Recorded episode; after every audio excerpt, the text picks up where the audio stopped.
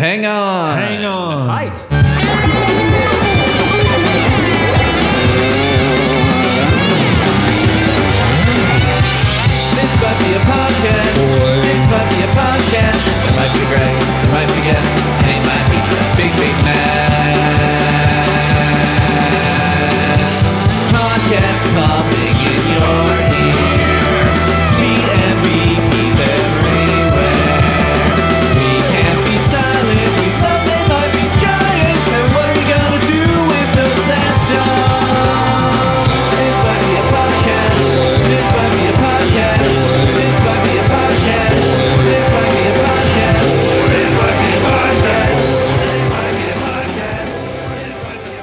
Welcome to This Might Be a Podcast. We've got a voicemail from our best friend Jonathan Leonard about the Absolutely Bill's Mood episode. Take it, John. Hey, Greg. This is Jonathan. Uh, got done listening to your Absolutely Bill's or Absolute Bill's Mood or Absolutely Bill's Mood, whichever. A Couple of things. Uh, I always misheard the uh, chorus. I always thought it was my room's uncomfortably small with rubber lining the walls and almost made it seem more insane because he was singing with fondness about how uncomfortably small the room is, but comfortably small makes a lot of sense. Also, you missed uh, a shot to work in a Simpsons reference, which I know you usually love. I always thought that that drum part, not the not the do do do do part uh, with the thank yous, but that first part always made me think of uh, the uh, bit of uh, "You don't win friends with salad." So, if you want, you can insert a clip of that right here. So, sorry for making you do more work. Have a good day, Greg. Bye. You and me both know I will never miss a chance to put in a Simpsons clip. Dad, can't you have some other kind of party, one where you don't serve meat? But all normal people love meat. If I went to a barbecue and there was no meat, I would say, Yo, Goober, where's the meat? I'm trying to impress people here, Lisa. You don't win friends with salad. You don't win friends with salad. You don't win friends with salad. You don't win friends with salad. You don't win friends with salad. You don't win friends with salad. You don't win friends with salad. You don't win friends with salad. You don't win friends with salad. You don't win friends with salad. Mom! I didn't mean to take sides. I just got caught up in the rhythm. Thanks, John, for calling. Anyone can call in to leave a message. It's 224 801 2930. Or email me thoughts at thismightbeapod at gmail.com. On with the episode.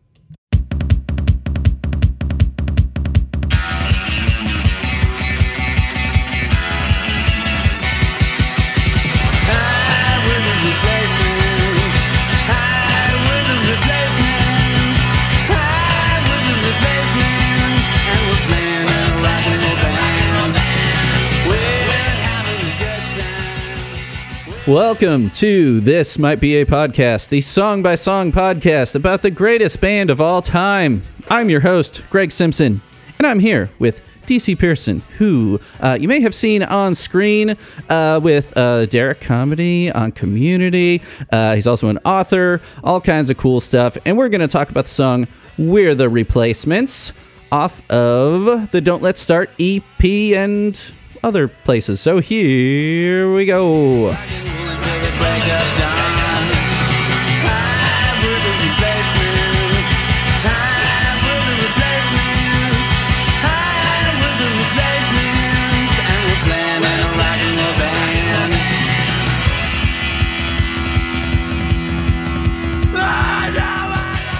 Hey, DC, thanks for coming on. Thank you for having me, Greg. Yeah, man. Uh, this is awesome. Uh, yeah, and I, think we've been chatting a bunch before the actual proper start of this episode. But uh, once again, I'm going to give uh, props to my friend uh, Matt Rivero, who hosts, as as he would say, a much less productive They Might Be Giants podcast called Giants Confirmed. Uh, he he saw you tweeted uh, new They Might Be Giants dropped, and it's a link to this New York Times article titled "Meet the Sea Slugs That Chop Off Their Heads and Grow New Bodies." And Matt, Matt said, "DC, go on. This might be a pod." And uh, here we are. So thanks, man. So wait, that guy has his own They Might Be Giants podcast, and yet he diverted me to a different They Might Be Giants podcast. That is Yeah. uh, extremely altruistic or self sabotaging. I'm not sure which. He's amazing. We've we've collaborated actually. He we've done That's a cro- awesome. we've done crossover episodes. I went on. Nice. He just does album by album, and I think they're just through Factory Showroom. They've only done like seven episodes total. Well, this is going to be episode, I believe, 125. So. Uh, I was on their factory showroom episode, and then they came on episode on this song called "Sensurround," which is a B side from the album that was on the Mighty Morphin Power Rangers movie soundtrack. Amazing. oh wow. Yeah, so That's th- so thanks, cool. Matt. That's great. You got to love that. Like that's the original that the original Power Rangers movie. Yeah, uh, from 90, se- Wow. 97 or whatever. Yeah, Yeah. the- yeah, yeah. Mm-hmm. Amazing. I saw that in theaters. It's it's a great song. I'm not sure what scene in the movie it plays in or whatever. It's credits. I'm not sure. It's a great It's the- song. it though. was the 90s. It didn't have to be in the movie to be on the soundtrack. It was all just media companies just had a ton of money to burn. They were like, physical media will never go away. This is great. Money for everybody. Little money for you. Little money over there. Fantastic. It, For- you know, it was a beautiful thing. For example, right around that same time, uh, they uh, wrote the song "Doctor Evil," which was in the beginning uh, credits of "The Spy Who Shagged Me," the Austin Powers movie. I just did an episode on that. Yeah, How about that? when it has the Star Wars scroll. It's Uh-huh. pl- it's playing "They Might Be Giants," though it's fronted by um, Robin Goldwasser, who's John Flansburgh's wife, is the one singing it. So you might not be like, "Oh, that's They Might Be Giants," but it's a super cool kind of James Bond uh, pastiche. Anyway, um, so you you're in the biz, man. Capital T, capital B. yeah, so I actually just uh, rewatched Mystery Team, which, Oh, uh, nice. yeah, and while I was trying to find, there are some clips up online. I was trying to find something with good audio. Uh, uh, uh, people may or may not know. You came up with uh, a, a, guy some people might have heard of. His name's Donald Glover, uh, who is kind of doing okay for himself now. A little you know? bit. Yeah, he's doing all right. He's sort of car- carving a little bit of a path. yeah, with uh, uh, Derrick. You know, Derrick comedy. Can, what is the name? What, what? Why is it called Derrick comedy? Because I don't. I don't Um, know. it is called Derrick Comedy because, um, so Der- it's a, actually a five person group. It's myself, Donald Glover, Dominic Dierkes, Dan Eckman, and Maggie McFadden. And um, we were, I think, like when the name first came about, it was myself, Donald, and Dominic were going to do like a three on three uh, improv tournament at, at UCB Theater. And um, we were just like, well, we all three have D names, so we need another D name. And we were like, Derek is. We basically were like, Ah. Derek is funny. like it's a kind of a funny name or sort of can sound like sort of i think what we basically said was like it can sound sort of like a dumb guy basically Okay. Okay. um, and then we were in a meeting one time telling this exact story, and then I think we were all like, we suddenly realized we couldn't remember the name of the guy that we were meeting with, and we were like, I think it might be Derek, and I think we just said like Derek can sound like a dumb like a dumb guy name some, sometimes, and so uh, thankfully I think his name was like Devin or something, but um, Yeah. but yeah, so it was so uh, yeah. d- d- Uh, anyway, that was it's as, as, as simple as that. But then, um, so the three of us were like writer performers in the group, and then Dan uh, was like the film uh, director and also writer, and then Maggie was the like producer of the films and also writer. So, um, and we the reason that comedy got appended to it is because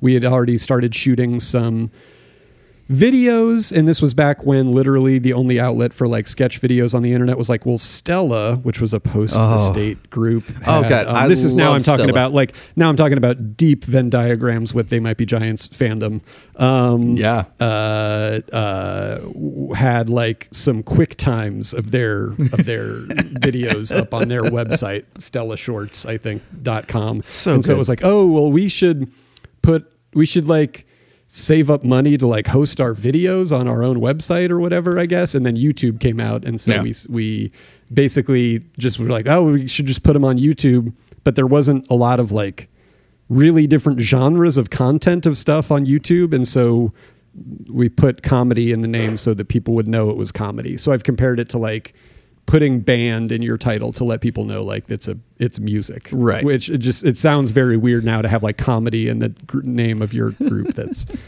a comedy group but Well, Stella's a weird name for a comedy group too. Uh, God, yeah, I love those guys. That's to and and yeah, going through especially a lot of your uh, the older dare comedy stuff. Uh, just like, man, this is right in that vein of comedy that I love. Just like this absurd, like non sequitur kind of stuff that is just I don't know. It re- it. really speaks to me. Like I don't know, I'm just reminded of this one scene on Stella when they had their Comedy Central show for a season or whatever, and it was like, um, "Hey, we should we should hang out." Did you say hang out? No, I said we should hang owls. We should hang wooden owls in the kitchen or whatever. It's just like the dumbest shit that is just so so funny. yeah but you gotta i don't know there's something i, I there uh, silliness is very underrated i i think you know And Mystery Team came. Uh, what was it 2010? Wait, 2010? Yep.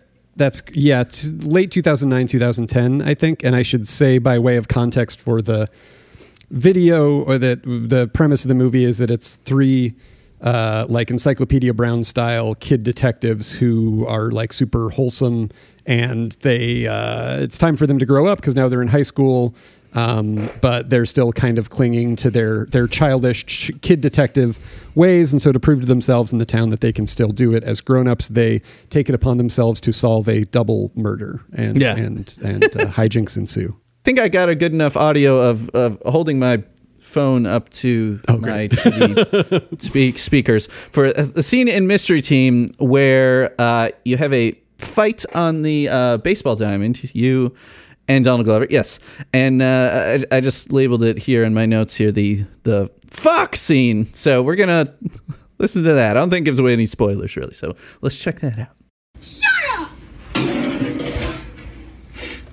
Well, excuse me for thinking the disabled can be helpful. Everyone laughs at us. You want to make it a career? Well, good luck. I only kept doing this because I thought we were friends, but friends don't leave you with crazy, knife wielding drug pushers in the middle of the night. Hey, knife fights, dead bodies, close scrapes, that's real detective stuff! You're not a real detective, Jason! Everyone's right about you. You're pathetic. Take that back! Don't push me, jerk!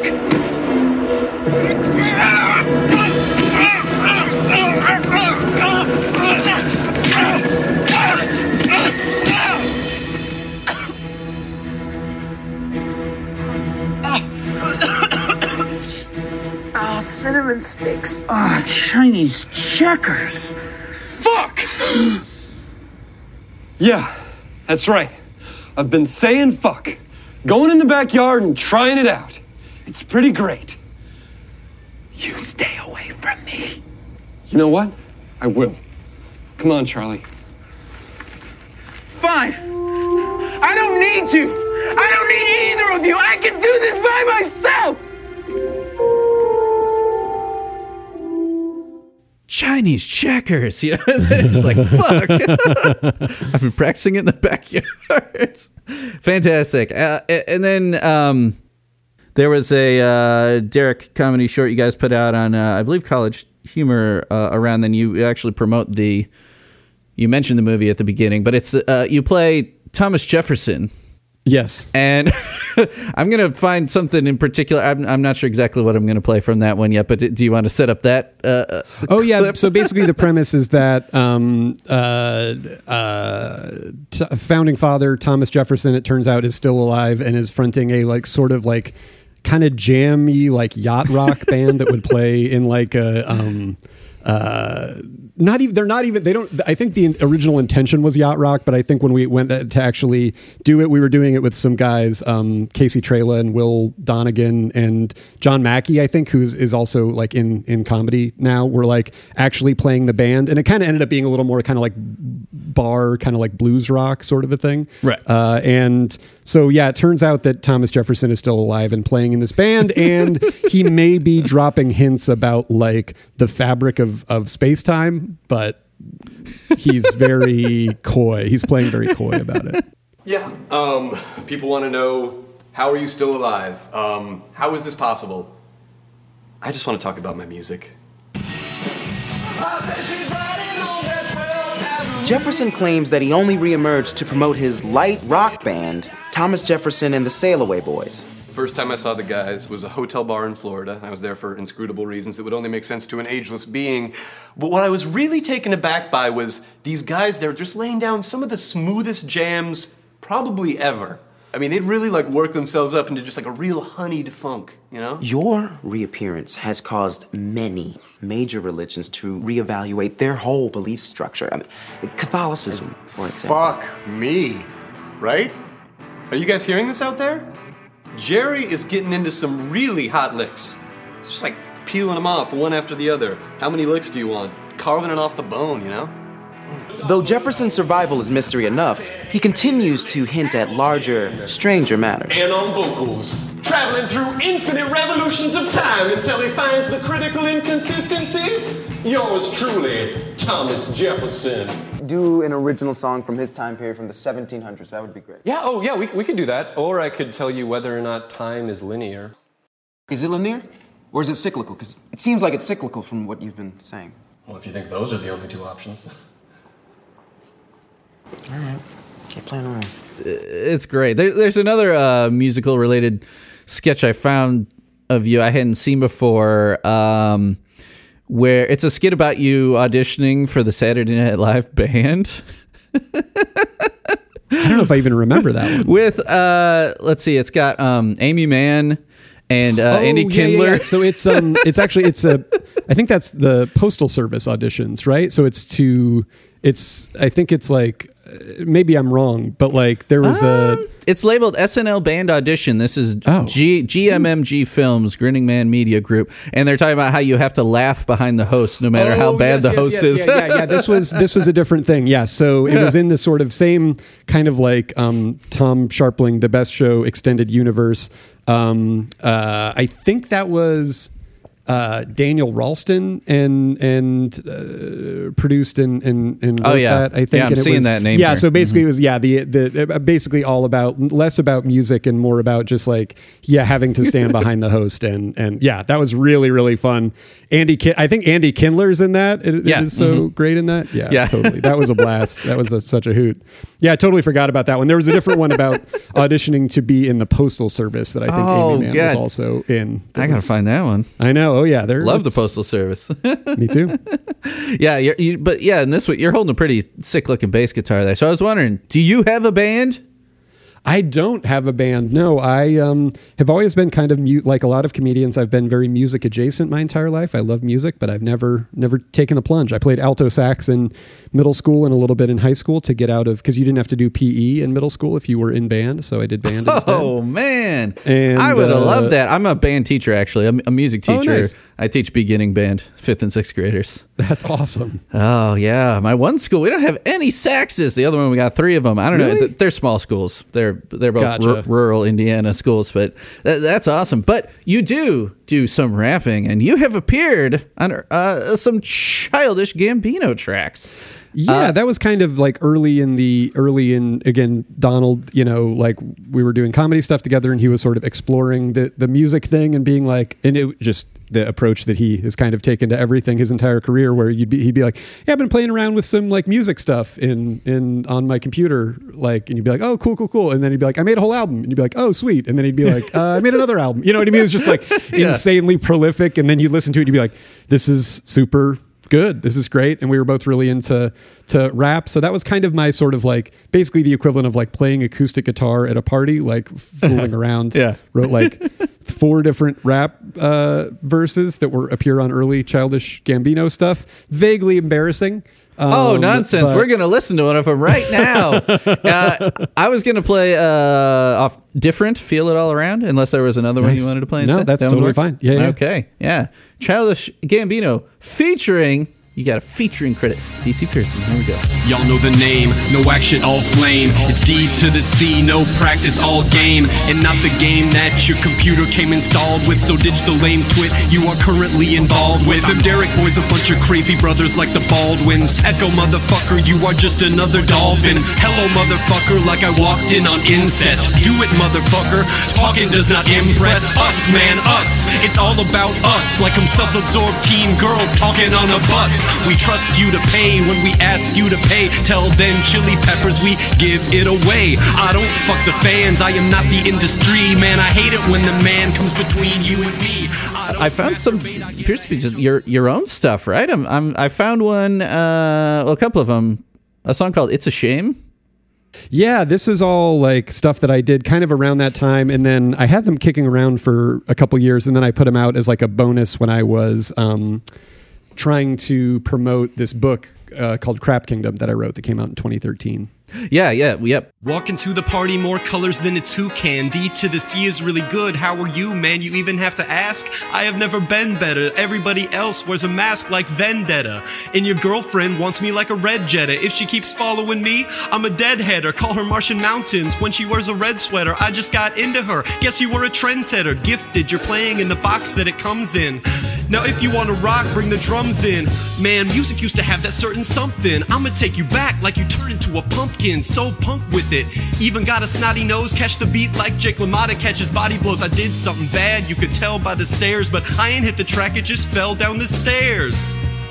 You know, like slapstick. Whoops, I'm sorry, I was just fantastic. But I'm not content, I keep making content. The type of shit to make you put your daughter in a convent. I know what she got that dangerous dress for, cause she fills it out like a change of a dress form. You walk through the P's to get to. a Notice the first uh, on this. It's a shame. YouTube. The first comment says, "quote Is every member of Derrick Comedy this awesome?"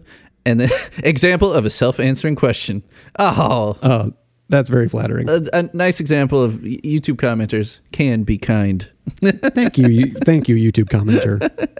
I wanted to know about uh, what what was like being on uh, Community with uh, was your character Mark? I want to say. Yes, Mark M- Mark Malo. I think I, I honestly can't remember why he even had a last name. I think maybe it's because he was a a reporter at like the the Greendale uh, newspaper, um, and then we would come back periodically. Um, myself and other members of Derrick as like various little people in the periphery. So each of us is in a couple of, of episodes in, in, in roles of varying sizes. I think we played the Greendale like improv team at one point, and we had Yeah. to like it, Pierce had Chevy Chase's character had like hired us to. It's such a funny idea. Like pitch him line. Basically, it was like we're all going to have a like mystery science theater night where we just kind of make fun of bad movies, and so he wants to come in like armed with funny lines in advance, uh, which was just the just my favorite idea ever. So yeah, it was cool to get to do that. I mean, it was really neat. I mean, it was the the Russo brothers. Uh, the uh, directing a lot of the episodes, and then my friend Dan, again from Derrick, directed uh, an episode that that we were in about. Um, uh, I think he did the Pillow Fort one, and yeah, it was just super duper. Um, uh, it was really really fun to get to be a part of that. I mean, what an ambitious, crazy, awesome show. it's it's one that I kind of caught uh, here and there as it was on. Uh, it was as it was airing, and me and my wife had actually just talked about. Actually, we should go make sure we've se- we've seen all of them and go watch it through. Now that that's you know binging is the way to do it. It seems like whenever we're watching more than two shows at once, we're like we can't binge more than one drama and one comedy at the same time. We got to get all the way through this, and then I- we can start. The I totally. I totally understand. Yeah, we have that as well. I think a lot of people do. My wife and I have a, we have a like, we have our comedy slot and our drama slot. Right. Absolutely. Soon, as soon as we make it through these, uh, the last three seasons of Seinfeld, then we'll be heading back to Community. Uh, which is good. You got it. Those episodes of Seinfeld are very rare. You can't. They're not just on all the time. You got to really. we don't have cable anymore, so it's really it's all this. You know, we're paying for Hulu. We might as well use Absolutely. it. There you go. Yeah. Absolutely. Uh, I definitely got to play. Um, so I, I was checking out your film reel, and I didn't realize you had been on the amazing Adult Swim show NTSF SD SUV. And there's a scene you have on your reel uh, opposite Martin Starr. uh, Yes. who I, you know, loved him since Freaks and Geeks. Uh, uh, Silicon Valley. Uh, y- a a scene here with you uh, as a um, bike. You're like a bike rental guy, or you're. you're Do you have anything else to set up for I, I play that? Mm-hmm. Oh, one? not particularly. Only it was really fun because Martin Starr was because Paul Scheer's character on that show was like a super, you know, action movie you know, super aggro guy. And in this Yeah. episode, it was like a face off thing where Martin Starr then is now playing him. So that was fun to, Ah, to be in a scene with Martin Starr, but like a scene where he's playing that type of guy was like, you know, it was, was, was really fun. Ugh, bicycles. like unicycles, except bears don't ride them. Sam! What's up, my spirit brother? Ready to show the world that bikes are the future by riding 10 miles an hour through major city streets? Hey, I'm looking for a man. Handsome, intimidating, good hair. He looks like my dad. Oh, we still on for Flute Circle this weekend? It's like uh, Drum Circle, only less confrontational. God, no, I'm an alpha male. That's funny. That's, uh, that's the first time I've ever heard you be even close to funny. Nice work, Sam. Hey, stay in the bike lane. Lame or lame? Looks like you guys are gearing up. It's funny. I hope you schwinn. Thank you. A lot of puns. Uh, and then I think probably the the would you say the biggest name uh, thing you've been in is the Captain America: The Winter Soldier movie? I would say so. Yeah, yeah. So that was again, it's been sort of a a knock on effect of doing um, community stuff because the Russo brothers that was like the first Marvel Ah, thing that they directed, and okay. then they've obviously sort of become or be you know captains of that that era of of. Uh, Marvel, so that was really cool. And then I recently did like an Xbox commercial that was kind of a, a, a spin off of that character to promote the Falcon and the Winter Soldier. Oh, I hadn't. was, I uh, gotta find that. that was cool. Yeah, it's on. If you go on like Xboxes, or I've retweeted it. It's somewhere on there. But Okay, uh, yeah, I'll but yeah, it. that was. I mean, super duper a thrill to get to do, and weirdly was just like for as like you said, sort of the highest profile thing I've done was just an extremely low key, fun, cool thing to to get to do. The Russo brothers create just like a very, for lack of a better term, just like a super cool, chill vibe. Even though you're working on this giant production and just got to kind of like play around a little bit and and it was really really fun Can I help you guys with anything? Oh no, my fiance was just helping me with some honeymoon destinations. Right. We're getting married. Congratulations. Where are you guys thinking about going? New Jersey. Huh.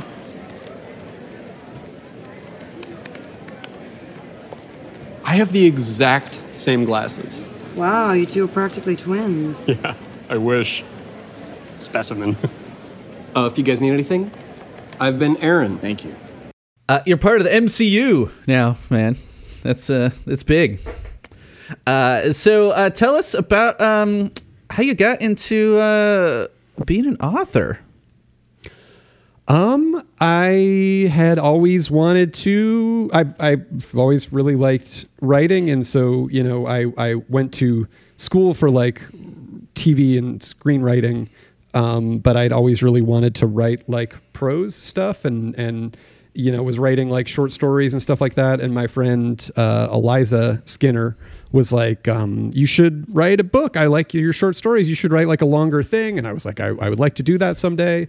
And she just got really serious and she was like you know a lot of people say that but not a lot of people ever do it. Sure. and that appealed to the part of me that is like competitive where now i'm competing against all these people who say they're going to do it and and never do and i'm going to do it. So I, So there. I- Take that. Yeah, I I, I uh, wrote a manuscript, and that became my book, "The Boy Who Couldn't Sleep and Never Had to," and that ended up, you know, getting published, which was super thrilling. And then I wrote another one called Crap Kingdom that was a little more. "Boy Who Couldn't Sleep" was is a little kind of like Amblin-y, Spielbergy, coming of age, sort of like suburban sci-fi adventure thing Mm. that's geared a little more firmly towards like teens and older. It's about teens, and so it's pretty. You know, it's like R-rated basically. If if, if books had ratings, um, and then I did Crap Kingdom, which is about a feels very they might be giantsy universe to me because it's about a kid who learns that he is the chosen one in a sort of like fantasy kingdom you know alternate dimension kind of narnia place and then he goes there and he realizes that the the place that he's the chosen one of is just really shitty. Um, and you know turns it down and then someone else gets offered the chosen one slot and then he's like wait a minute now i do actually want to be it be that you know again. Um, sort of a grass is greener things and um, r- yeah really super super proud of of both of them and dan and maggie um, from Derrick and and myself tried to and still are, I guess, not super actively at the moment, but um, make a movie of Boy Who Couldn't Sleep would be like the the dream Ah. project Yeah. at some point. Yeah. Cool, cool. That's awesome. Yeah. So uh, you're a you're a man of many talents. Look at that. I mean, writing a book. That's uh, I mean, that's a whole other thing. I mean, imagine you know writing you know the comedy shorts and stuff like that. I mean, not sure how many pages that would take. I have no you know frame of reference for that. But writing a book, I could I couldn't do it. I mean, it's just doing. I mean, not to be reductive about it, but it is like it's just doing a little bit of something every day, like a Mm. lot of creative stuff. Um, uh, and I also can say that because I haven't done it in a while, so I'm not just being like it's super easy. You know, it's not. You know, but I, I, uh, uh, uh, it, it. I think it's. I would used to teach writing classes and stuff, and we would talk about novel writing in those classes, like would talk about just like just like anything else, just like breaking it down into manageable chunks for yourself because Sure. you can't. You, if you just think like I'm going to sit down and write a book, you're going to go crazy. Like your brain is going to talk you out of it. So you just have. It's like anything else. You have to just break it down into Oh, yeah. manageable, manageable pieces. Yeah, I can. Yeah, I can hear that. I mean, I'm writing an album. The uh, um, pandemic threw a wrench into the other members coming over here to record, but we've got th- this is my uh, board to keep track of what has been recorded and what. Nice. See, there you go. Oh my god, I love a board. I love a board. I know. I finally committed and uh, taped out the grid instead of just drawing it every time. So now there's a permanent, permanent grid. Yeah. nice. Oh, I love that. That's awesome. Anyway, uh, as a segue, you know who doesn't really have any books about them is They Might Be Giants. It's quite odd, and people have told me they're like, maybe you should write a book about them. I'm like, I don't know. I mean, like, it's there's there's so much there, and we were talking, Right. you know, when we hopped on the phone. Just there's so much there. The one book that does exist for them, I'm actually talking to the guy who, uh, the co-author of it, tomorrow. There is a 33 and a third book on flood. I'm not sure if you're familiar with that series of books. Uh, yeah, uh, the guy that co-wrote the flood one is going to be on tomorrow to talk about Oh, awesome. Hideaway Folk Family. Uh, but we're here to talk about uh, uh, They Might Be Giants and the replacements. Can you tell me about uh, first about your fandom of They Might Be Giants? Yeah, they might be giants as we were talking before we started recording, but basically like my fandom of they might be giants has always been like somewhat surface level, you know, like in the sort of iPod Napstery era, I always had like six, you know, they might be giants songs.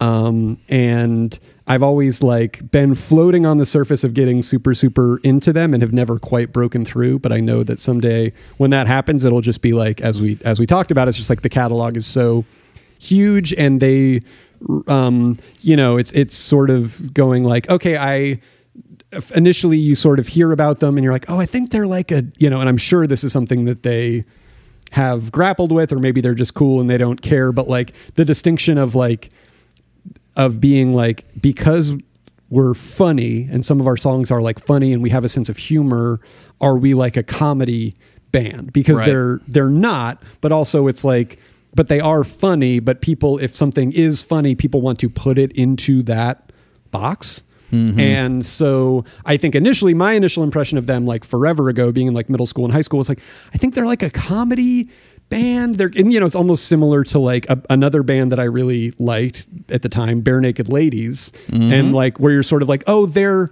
funny. So therefore, you want them to be like they are a like novelty or comedy thing, but it's like no, they're just a they're a they're a band and they have a, a very active and playful sense of humor to some of their some of their stuff. Would you say that's would, would you say that's accurate? Oh yeah, and there there's a lot of crossover with Barenaked Ladies fans. In fact, I've done crossovers with uh, the uh, podcast called the Bare Naked ABCs, who does covers all of their songs in alphabetical order. Whoa! And I was on one of theirs, and uh, one of the guys was on one of these episodes too. Um, and yeah, but like for example, I think they do kind of push against that.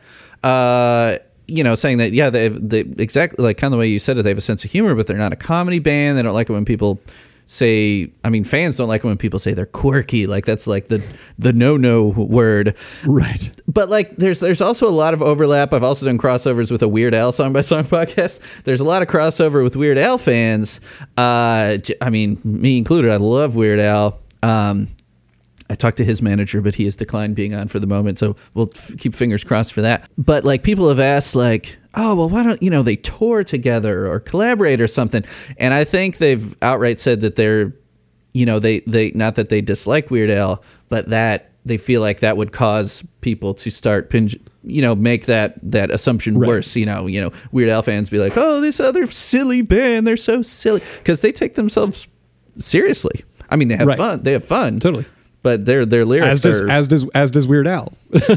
yeah. Um, but I think talented I- um, so, but yeah, sort of having that impression, and then getting a little older and getting more into like indie music, and sort of becoming aware of like, you know, their kind of crossover with sort of like. New York, and not crossover. I mean, being a part of the sort of like New York indie scene of the like the 80s and 90s, and with like Yo La Tengo and and sort of Maxwell's kind of you know area and then like the hearing about like the dial a song thing and just thinking like oh that's super cool that's awesome like that's Yeah. just the coolest thing and and yeah just sort of being this like art band and thinking that's really cool but again sort of my awareness of them becoming enlarged but not getting necessarily more into the records and then just really liking Ana Ng just thinking that's like the, that's like a top 10 great song ever. I mean it's just such a good it's just such a good song.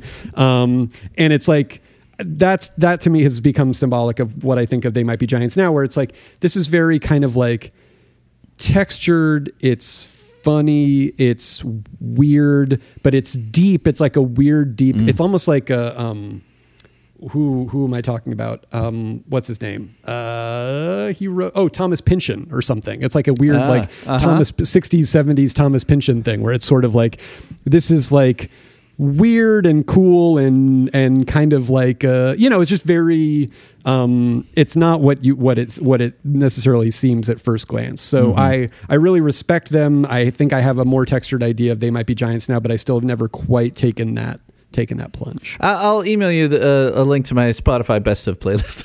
nice. uh, so you could, hear- you know, it's got the hits, but it's got the the newer stuff you might not be as familiar with. It's really good. Uh, I mean, all their stuff is good. They're they're unique, and maybe not everyone would say this, but us fans, we don't. There's not like one understood album like like oh that was a low point in their career, but then they came back. You know, it's like we're we like everything. You know, they're they've been consistently putting out good material material for almost forty years. Uh, do you know what the first They Might Be Giant song you heard was, or where you heard them first? I think honestly it was probably um I don't know actually what it's called, but the the sun one. The Yeah. sun is a massive incandescent gas where it's like Why I think the that was sun probably, shine? Mhm. Yeah, on on the on like a I don't know if it was on like Viva Variety again talking about the crossover with the the state and people like that, but um, on Comedy Central or maybe them being a musical guest on like an MTV show or something in like the in the 90s where you're sort of going like again it's like it's this crossover of like or this Venn diagram of like comedy educational kind of smart funny weird you know i don't know like all these different Right. little things where you again your brain wants to kind of like slot them in somewhere but they kind of are they kind of defy that. So i think that's a little bit sort of what i thought of them initially is like oh are they for are they are they like for kids? Are they you know what i mean? Like you want Right, to you kind of want to like put them in a in a in a box that they don't necessarily fit into I just hopped to the wiki page on that. I, I did the, the episode on this so long ago. It was like episode 10 or something. I can't even Nice. remember what I said about it. But I was just looking at the wiki points. Uh, it was on way back since uh, 1985. So this probably wasn't it. But in 1985, they performed it on a television show called Nick Rocks. Uh, it was in a Malcolm in the Middle episode. It was in uh, the Simpsons game. Uh, someone quotes the lyrics in a Simpsons game. Interesting. It's uh, it's been all over the place. I'm not uh, sure. Was there? Wait, wasn't there another Nickelodeon show? Was it on Kablam? Might have been. I don't know if you watched Kablam. I know Dr. that Worm sounds was on that sounds too. like potentially that sounds potentially right. I'm not sure if I watched Kablam either, but that's the environment I think of. I think of it, it as being like them perf- being a musical guest on something that's kind of like geared towards like kids or preteens or or teens. Mhm, So mhm. that seems that seems likely. Yeah. So, have you heard? Well, like I was mentioning, their newer stuff. Like, uh, have you heard anything that's uh, come out recently by them? I haven't. Yeah, I, I'll I'll definitely send you that that playlist. It's uh, you know, it's it's a manageable four hours. I don't. it's hard to narrow down that many songs, Oh, but sure. uh, Yeah, yeah. of course. anyway, so uh, yeah, after after we got hooked up messaging about this, you know, I sent you the massive spreadsheet to pick a song, and uh, so how did you uh, how did you decide on where the replacements? I mean, I immediately went to out of sort of sheer optimism, went to kind of like the albums that I knew well, or the sort of like the big, you know, the sort of like, oh, I don't know, has anybody taken like Meet James Ensor yet? And it's like, oh, of course. Right. Um, although that was a fun one where it's like that has always been a They Might Be Giants song that I've known and liked and then somewhat recently i feel like actually saw what his paintings look like and we're like oh my god they're horrific. Like, yeah, it's just super weird creepy clown face people. It's for people where they're like the scene in the shining where he's seeing all the weird masked party goers that are having like a weird creepy like orgy it's for people that are like that's not quite creepy enough James Right, Ensor. um, so I, I, um, of course, all of those, you know, like you said, had long since been taken, and so I was just kind of scrolling through and looking at all the different titles, and then "Were the Replacements" jumped out at me because I was like, I like the Replacements. A song called "Were the Replacements" by a band that's not a Replacements is funny. It reminded me of like we would always, again, like back when I was doing stuff with. Derrick, we would joke around about like the idea of the Strokes having a song called "We're the Strokes" and having British accents for some reason. Like we would always joke around about them being like, "We're the Strokes. We hope you like our song." You know what I mean? Like, That's so funny. And- I've, I've been on a huge strokes kick recently. That's funny you said that. any song where it's like "We're the blanks" is fun is just automatically funny to me, and I do really like the replacements. And so I and then I listened to it, and I was just like, "Oh, this song is." Again, it's like the first thing that I noticed, as usual with They Might Be Giants, is like it's really funny. You know what I mean? It's like very, very funny and just kind of like very j- this, the idea that you have, and I'm, I know we'll talk more about the replacements and everything about them, but like the idea of the replacements having a song called "We're the Replacements," rock and roll until the break of dawn. You know what I mean? Like Yeah. and just saying like we're having a good time, we're having a party is like so funny and weirdly like a caricature of the idea and the persona of the replacements. And I just thought it was really funny. And then I so I listened to it once and I was like, yeah, I think I want to do this one. And then I It was the kinda first like- time you'd heard it. Right. yeah. And I, so I had it in my, I kind of had it in my head. And then I went back and listened to it again a couple days ago when it's like, okay, the podcast is coming up. And I was like, holy shit, this is such a good song. You know what I mean? Like, it's like, Oh, yeah. real, the first you hear it and you think it's kind of a jokey, tossed off song. And then you listen to it again and you're like, there's all these weird, and again, I don't have the musical vocabulary, but like these weird kind of interweaving, the, the melodies are kind of weirdly interweaving and cool and, and layered. And, it was like I was like, oh, it's a better song than I remembered. Where you Mhm. kind of like get it stuck in your head one way, and then you go back and listen to it, and you're like, there's actually way more going on here. And then I noticed the like sort of replacemency scream at the end. It's very, you know, the, uh, I feels like very, don't wanna. yeah, it feels like a very um you know just it's like a very a, cool it's funny them sort of breaking the character the sort of like they might be giants playing this kind of plasticky band silly kind of bubblegum pop band and then showing you like no we actually know what the replacements sound like like Yeah. we get it we like Yeah. we like them i just thought it was really funny and and cool and uh seemed like a good since i'm not a huge they might be giants head yet it seemed like okay there'll at least be a venn diagram here of um, i've used the term venn diagram a lot uh, between the replacements who i do know more about and and they might be giants Yeah. Hey. Well. Well. Let's talk about that. So I always. Well, I always assumed that. Yeah, it's about the band, the replacements. Why wouldn't it be? We'll get into how there's a, a debate, even amongst the band themselves, if the song actually is about the replacements. But for now, let's just say, okay, it is. So let's talk about the replacements. Uh, would you say they're like a top five band for you, or uh, how big I a would fan say, are you? yeah, definitely top five, top ten for sure. I've always really, really liked them, and they they feel similar to They Might Be Giants, where they're um, they're obviously extremely stylistically different, and I think the arc of their career has been extraordinarily different. But there's a kind of a like mythology around them, and Mm. they always feel like a band where it's like they never broke through and had like number one hits. They always kind of were, you know, doing their own thing. Um, and but it- my basic top line on the replacements is for people that don't know them super well. Um, they're from Minneapolis and they're uh, super. They were kind of like punk meets kind of just sort of like Americana y bluesy kind of influenced uh, rock meets the sort of like indie underground of the of the 80s that was starting to bubble up and bands kind of like REM and stuff like that.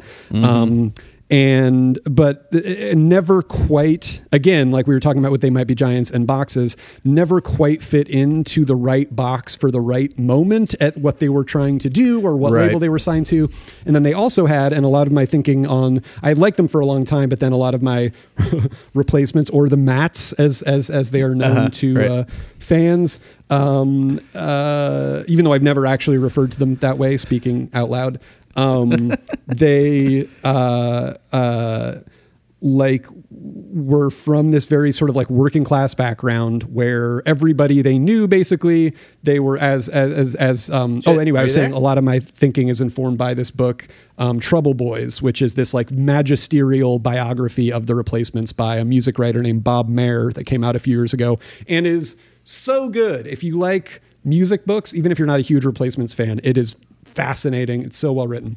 Um, but they would basically say like janitor or jail growing up. That is how everybody they knew ended up. That is the only path that they saw for themselves. And there's uh they just so they kind of ended up weirdly like overachieving for what they expected from their own lives but underachieving in terms of what anyone that was a fan of them at the time kind of thought they could do and what they kind of secretly wanted to do but then they felt weird about it so they would self-sabotage there was a lot of substance abuse they were also really young particularly like Tommy Stinson. So there was two brothers in the band, Bob Stinson, Tommy Stinson, and uh, I'm going to get the instruments that they that they played wrong. They both play some form of guitar, and um, Tommy Stinson was like almost like 13 years old when he like showed up to a band practice and started like playing. And um, his older brother bob who they both had an extremely troubled childhood and and bob had like really intense substance abuse problems. And it seems like basically but you know mental health issues that he probably was was self-medicating through uh, uh, substance abuse was was at least the im- impression that I that I got. Um, and um, then Paul Westerberg, who I was thinking about, like, how do you describe Paul Westerberg, the lead singer songwriter, and realizing, oh, Paul Westerberg is basically like in every 80s or 90s teen movie where there's like the cool, kind of quiet, but kind of like punk, kind of like poetic-y like kid and he's he's real mad at the world and and he's a rebel but he's also sensitive and he's really good looking. What if that guy was a really, really good singer songwriter and had a cool voice? And that is Paul Westerberg. He's basically like, what if um, Heath Ledger from uh, 10 Things I Hate About You was actually like a really, really good uh, singer songwriter? And they would just have these insanely kind of razor's edge between brilliant and complete self-destruction like live shows where they would play everything at like four times the speed it is on the record. Um, and there's a there's a really good live album that came out a few years ago of them at playing at maxwell's where it is just like this is amazing this is the best. And then they like every song falls off a cliff like 90 seconds in. But before that it's the best thing you've ever heard. And they um, yeah just had this kind of weird journey through being on major labels. Again never quite being able to be fit into the sort of like punk or new wave or indie or whatever was was popular at the time. That never quite synced up for them and they were also always self-sabotaging. And uh the i think the reason that i like them or that people like them is like they have well i'll speak to why i like them. The songs are really good. Paul westerberg has a really cool voice. They're super catchy the guitar some of the guitar sound in in the replacements records are like is like the best coolest kind of clanging defiant you know guitar sound in anything you've ever heard and then to to a certain degree like the myth of the replacements kind of um does enhance why you like them or where they fit in your head. So they're for kind of people who are like, you know, I don't know, like, like I think part of why fans like them is they f- always feel like liking a sports team that is never going to win the World Series. You know what I mean? Like a sports team that part of liking them is the punishment. I think that became very endemic to replacements fandom from from the beginning and still as somebody that came to them at a very late stage. I think when I was in like high school and by this time that's like the early 2000s. Um you you pick that up about them and and that you know the fondness for them for grows uh, uh, because of that I think in a, in a weird way. And then you feel different ways about them at different times in your life depending on on sort of like how you feel about creativity and success and and after a while I think especially as I've gotten older I've just looked at them and be like guys could you not like I, I think when um, Bob Mehr was being interviewed about them on I think on the best show with Tom Scharpling, he was just talking about like, can you not get drunk before this one super important event in your lives? No, you're going to. Okay, cool, you're doing it. You know, um, but I you know so that is just a. Um, I, I do think that they weirdly are this like specter for people who are either like we didn't sell out and therefore we never made it to the top and that's really cool and then people that are like wait a minute why did we why didn't we just get it together to do this one thing? Is it cooler that we never got super successful? Is it not? There's a ton there obviously. That's a really long tangent but that is my sort of like mega capsule explanation of of the replacements and and uh and and and why i like them Holy shit! Sorry, man. Yeah, I don't know what's going on. It, it was definitely it was definitely me. I restarted my router there. Um, I hope it wasn't that awkward thing where like you kept talking for like five minutes before you realized. are you that kidding? I was. it literally was i just gave an entire but you had your stuff recording i did oh yeah you got it Oh, You then we're we're all set. you got it baby It just doesn't have my reactions. oh, so I'll I'll dub those in later. I'll punch Great. them in. all right. So you, you've kept it recording. i've kept it recording yes All right, man. Yeah, that's weird. Of course, something. That is actually, honestly, eh, the perfect encapsulation of the replacements themselves. I started to give a whole long kind of pretentious defense or or or elegy to the replacements, why I like them, why people like them, the myth of the replacements, capsule version of the story, and the recording cuts out. that is that's the replacements. That's all you need to know. Even Yeah. if you didn't, Oh, even if you, we didn't get that, we could just we should just leave that in. That that's the replacements. Perfect. Yeah, you know they were kind of famous for being a mess, but that was yeah, it was was, was great about them. So there, there's like there are some parallels that they might be giants, but they are very different in a way. Whereas you know these these guys, the Mets, which I never really got anyway, because shouldn't it be the Ments or something like that? I don't know. The Mets. Uh, known for heavy drinking and such. While they might be giants are a bunch of teetotalers, really coffee totalers. That's you know kind of their jam. uh, you know, uh, behind the music about the replacements would be pretty pretty entertaining. While one about they might be giants would be like. Uh, Shits! Who forgot the, the coffee grinder? We got these whole beans here. I start start mashing them with the hammer. We need the coffee. I believe there's a bit in the uh, if you haven't seen the uh, the documentary Gigantic that uh, a tale of two Johns came out. Of, uh, it was about them 2001, I believe it came out. Um, there is a, a, moment on the tour bus where they they're using like. I don't know something as a they ran out of coffee filters or something like that, so they're using something else. You know, they're like, oh shit, they're like jury rigging uh, some some sort of filter. Uh, so, uh, what would be your favorite replacement song?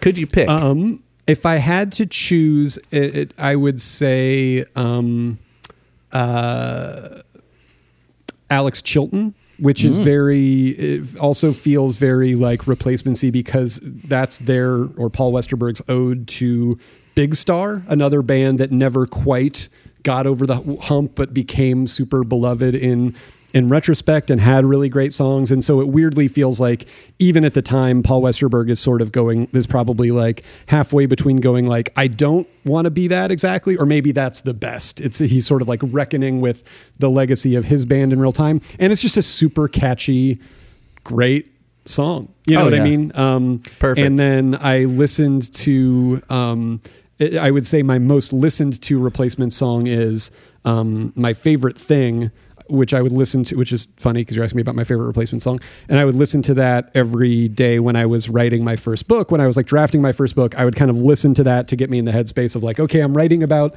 disaffected teens, and it's an extremely disaffected teen uh, song. All right, well, I'll play both of those.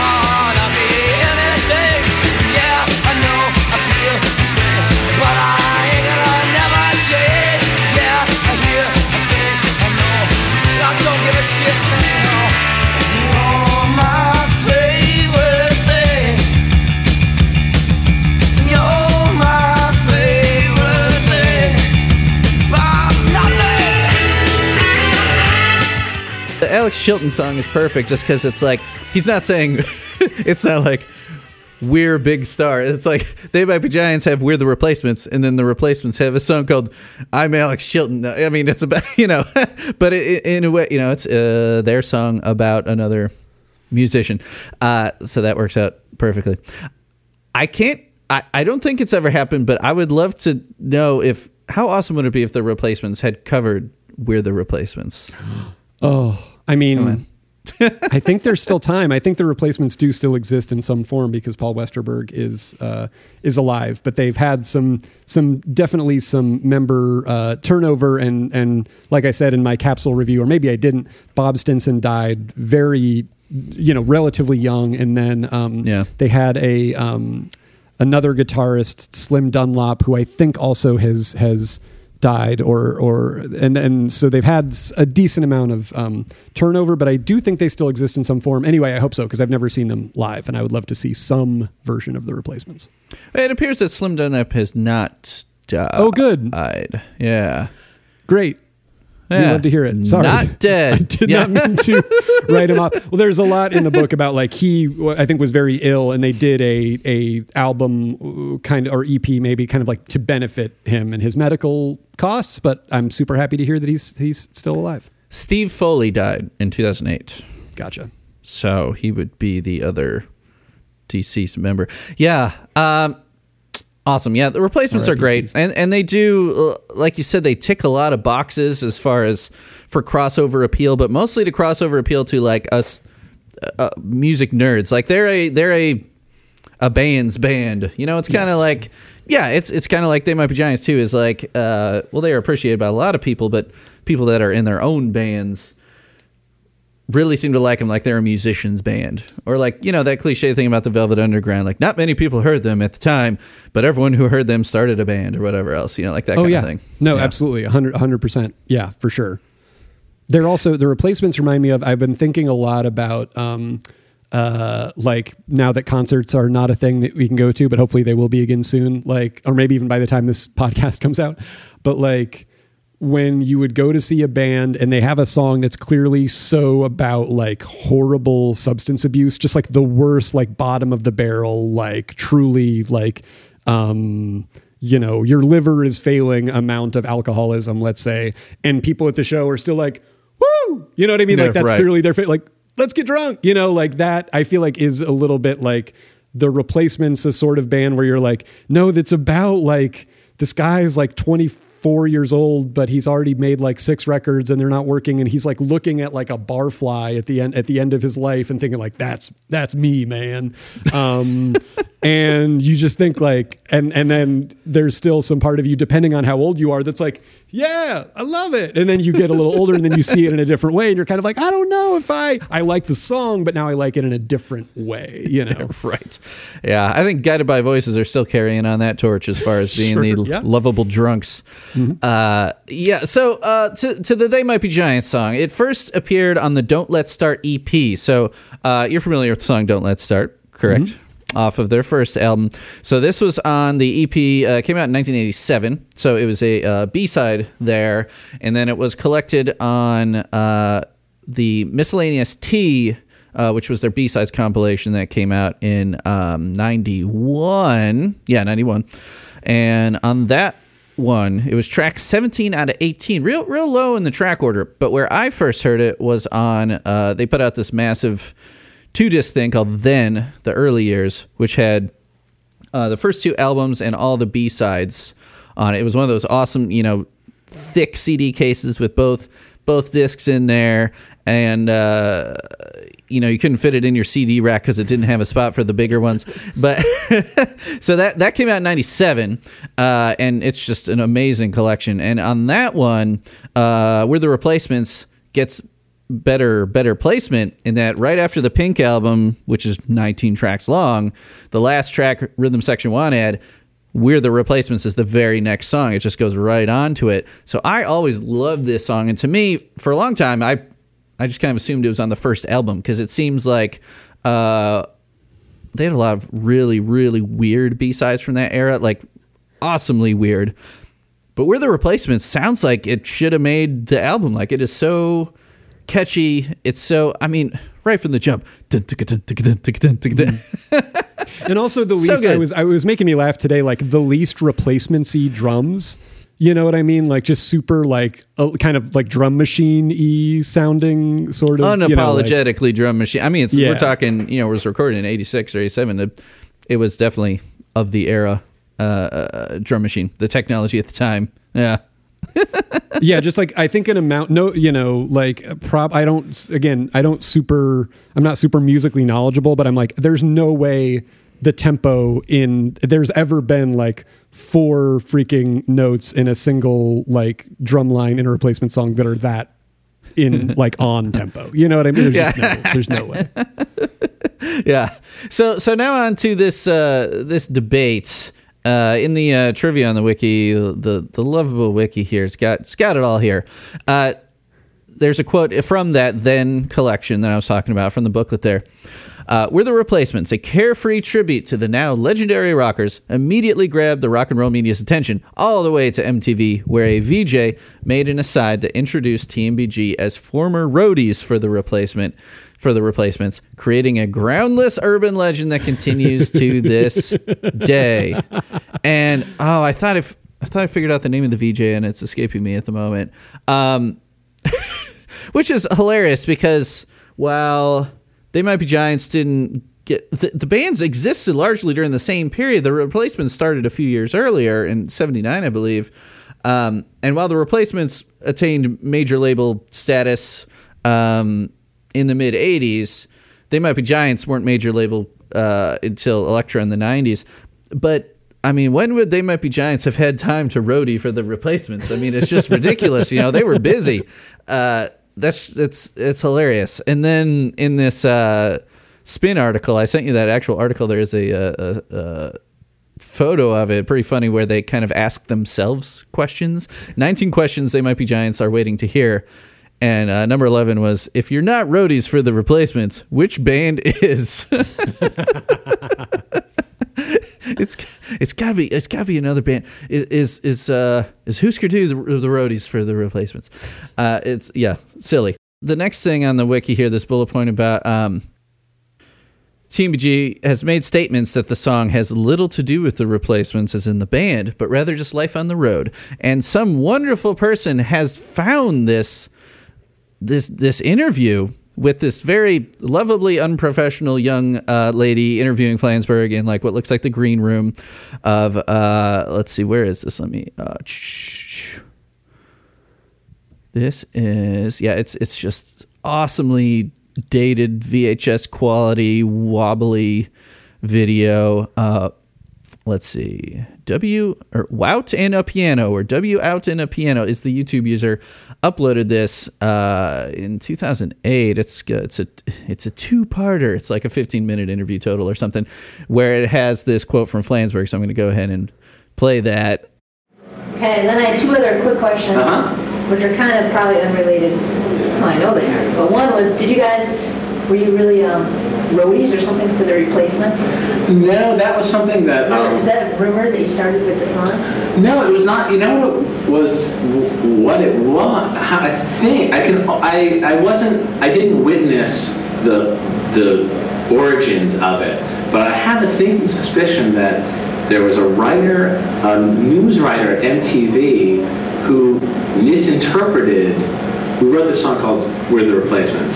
That basically. oh, there. Um, I'll, I'll hold off on my declarative statement here. for the listeners. Um, we wrote the song called We're the Replacements that basically is plays on the name The Replacements. And it's about being in a band, and it uses the replacements as an example, but it's also about the replaceable nature of being on the road. Like everywhere where we're playing this week, another band is going to play next week. So there are all these bands that are in kind of marching around in a parallel universe, and they never really meet each other. But you know, I mean, for months we were on the road behind uh, 10,000 Maniacs. I mean, we were there In the like same city? yeah, playing the same cities, in a lot of cases the same venues, but just like a day before or a day later. and so there, you know, you just you come to realize that there are people that you have. Well, for one thing, it's interesting. You come to realize you have more in common with like the death metal band than you ever thought. In terms of like where you go, like every every hotel you stay at, they were there the day before. Every highway you drive down, every truck stop you go in, every you know, venue you play, every PA guy you meet, they've just met these other people who you thought you had nothing in common with, and then you realize you're living the same life as now. So it's consequently the the notion of the replacements act. It's kind of a kind of a pun. So we wrote this song, and and somebody at MTV got the idea that we must have been roadies for the, for the I don't know how it happened, but they announced it on TV. Oh. And so, you know, like on the news or like introducing a video or something for a while, because it seems like a lot of people have this idea. I mean, people know people know that we were the replacement for the that does make for kind of a cool story too, where it's like we are the replace. We're here to replace ten thousand maniacs who were here the day before or whatever, right? Which is a funny They Might Be Giants concept for a, a song as well. But it's funny because they're a band that isn't, you know, above pop culture references. They'll, they'll reference very heady things and, you know, literature and old movies and, and all this, but they're not above, you know, like I did an episode on Twisting not that long ago, Twisting the song from Flood, and they mention uh, like the Young Fresh Fellows and the DBs, and like they'll throw out references. You know, they have a song called XTC versus Adam Ant. Uh, Shelly Pierce, who actually she'll be making an appearance uh, soon uh, uh, uh, from her interview with Flansburgh, did that song, but she's from Minnesota, so she almost she almost nabbed this song, but then you got it. She picked XTC versus Adam Ant, so they're not above like name dropping bands. So like it's not that ridiculous to think that oh it's about the replacements. That there's that whole bridge, you know. Hey, where's Tommy? Someone to find Tommy. Tommy Stinson. I mean, it just seems like such a random name to throw out there. I don't believe there's a member of Ten Thousand Maniacs named Tommy.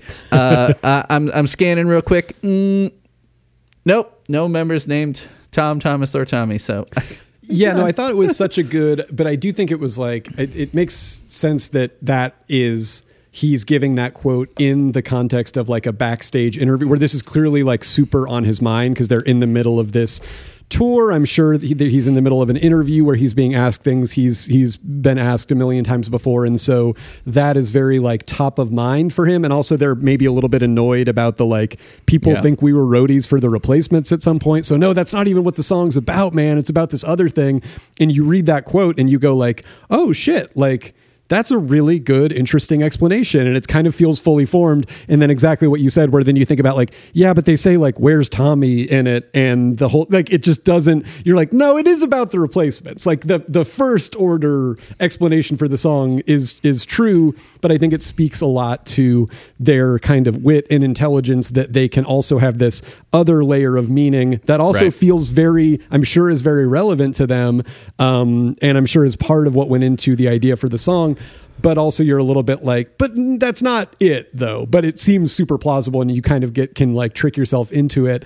But it was, I think, I'm wondering if the, the, Where's Tommy thing specifically, not just as a reference to Tommy Stinson, but is a reference to, I believe there was like, and it's in, again, it's in this um, Trouble Boys uh, book, but I think is a pretty famous just story about them in general, where they like left him in a town, like he went I've to, this, yeah. which is also like speaks to a lot of the super dysfunctional, weird kind of closer than brothers, and in one case, actual brothers Mm-hmm. um, dynamic in the band. Where I think it was like, I think maybe he went to like hook up with some girl or stay at some house or just got super drunk and was somewhere else, and they were like, you know what, fuck it, and left, or they forgot, or some combination thereof. And so it feels it's funny to me that they're referencing uh, an urban legend about the replacements that is true and I think they maybe even left him in New York, like he's like wandering around in Central Park until they were going to come back and and get him or something. And um, that I've always felt like, oh, if I could make a if I if I had to make a super low budget movie about the replacements that kind of would sum them all up, that would be it. Like I would make a movie about them leaving Tommy behind and like his Yeah. weird catcher in the rye style style day in in New York. But like so they're referencing this urban legend that's true in a song that will birth an urban legend about they might be giants. That's false.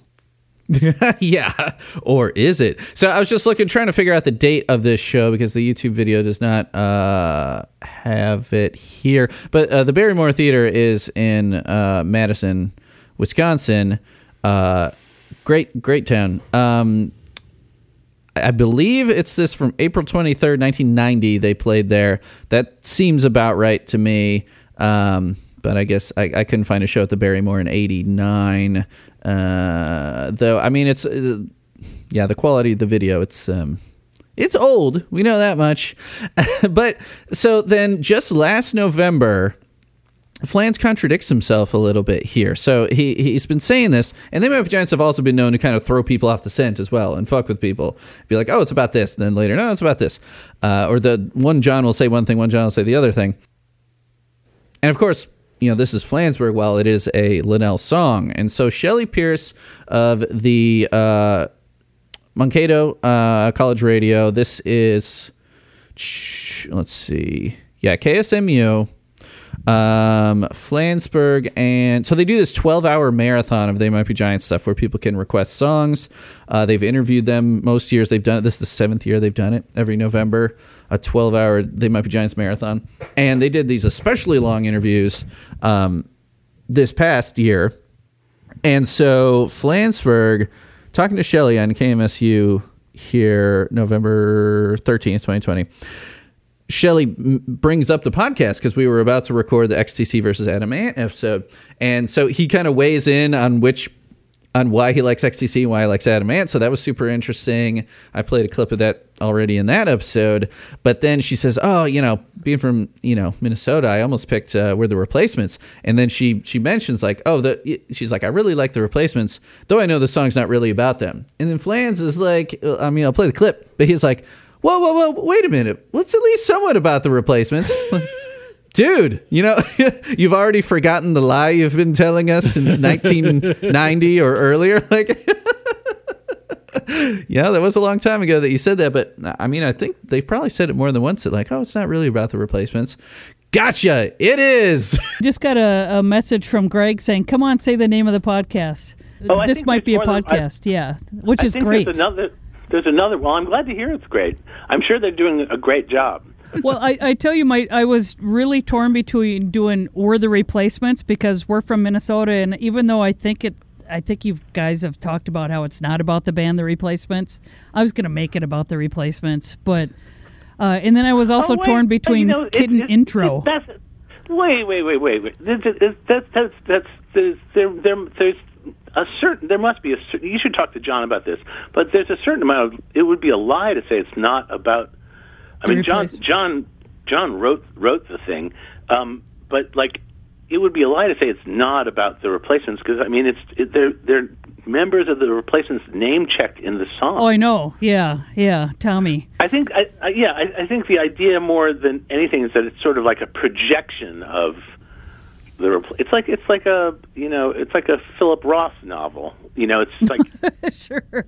Yeah. you know it's, it's just it's just pr- projecting us into their what we think their world must be like. So then later that same day, Shelley uh, had a long interview with John Linnell, and she brought it up again for clarification. And Linnell kind of reiterates what uh, Flan said. Uh, you'll see b- uh, both points, both that it's about the replacements and kind of not, but then gives a third explanation about uh, being lovable losers. So uh, let's hear it in his words. I wanted to ask you um, because earlier when we were speaking with John uh, Flansburgh, perhaps you know him. Um, I I mentioned that I'm going to be going on to a um, a podcast where folks talk about different songs of yours and um, and just and then talk about themselves and, as well. And it's been it's uh, uh been around for a long time, and so. Um, I had the the songs I could choose from are limited because so many people had done a lot of the songs, but I was nar- trying to narrow down my choices between uh, XTC versus Adam Ant and uh, were the replacements. And I mentioned Okay. To, to to John that I wanted to do that because we're in Minnesota and I love the replacements and uh, they're legendary. Um, but then I'd read somewhere that uh, that that song is not about the replacements, and he said, "No, no, no, no, no, no, no. Ask John." So I'm so I'm asking you because he he said it's about the replacements, but more like using the replacements as a uh, example of that kind of band. Yeah, that's fair. That that's I I, I don't I like one, it's one of the things where I haven't tried to articulate what that song is about. Uh, I haven't thought about it in, in probably decades, but um, but I think that's probably that's probably right. It's it's a song which is um, using the replacements as an example of the kind of band that every band has this kind of feeling of of like hey we're super great but also we're secretly we're these losers you know? Um or or we're you know we're we're we're celebrating our fantastic lives but then we're like having to sleep on the metal floor of the van you know and it's like the least glamorous thing you can imagine when you break it all down and it's just on a Wikipedia page about a single song and it's like he said this, then he said this, then he said this. Mm-hmm. There's somebody's entire life and career and being asked about a billion different songs like in between all that where it's like when you see it plotted out like that, it's like also it just is sort of a funny different speaks to like it, or it speaks to sort of like they're younger and they're just kind of wanting to like fuck with people or that's the mood they're in that day. And then mm-hmm. later it's like oh well i mean of course it's about the it's almost like a, somebody a dad being like come on i mean it's about the replacements. It's called worth the replacements you know like get a grip a little bit. I also think like i just love one of the things that i love about the song where it's like it's got to be of course it's about the replacements is just saying like we're having a party. Then or like then we'll have a party or whatever where it's just mm-hmm. like you're imagining like the idea the the just sort of like depths of kind of like drunken oblivion that the replacements were living in compared to the idea of like it sounds like a party that like Archie and his friends are going to have in like an ar- old Archie cartoon is so funny like that's so Yeah. funny that's so wonderful is just I don't know. It just I it it, it is kind of neither here nor there, but just speaks to why I love the song and the sense of humor of the song. Oh yeah, I, I- I think it also uh, Linnell especially he. I think he really liked the Monkees growing up in the TV show, right? So it- this kind of sounds like it could be a monkey song, right? It's uh, you know singing about themselves. Hi, we're the Monkees.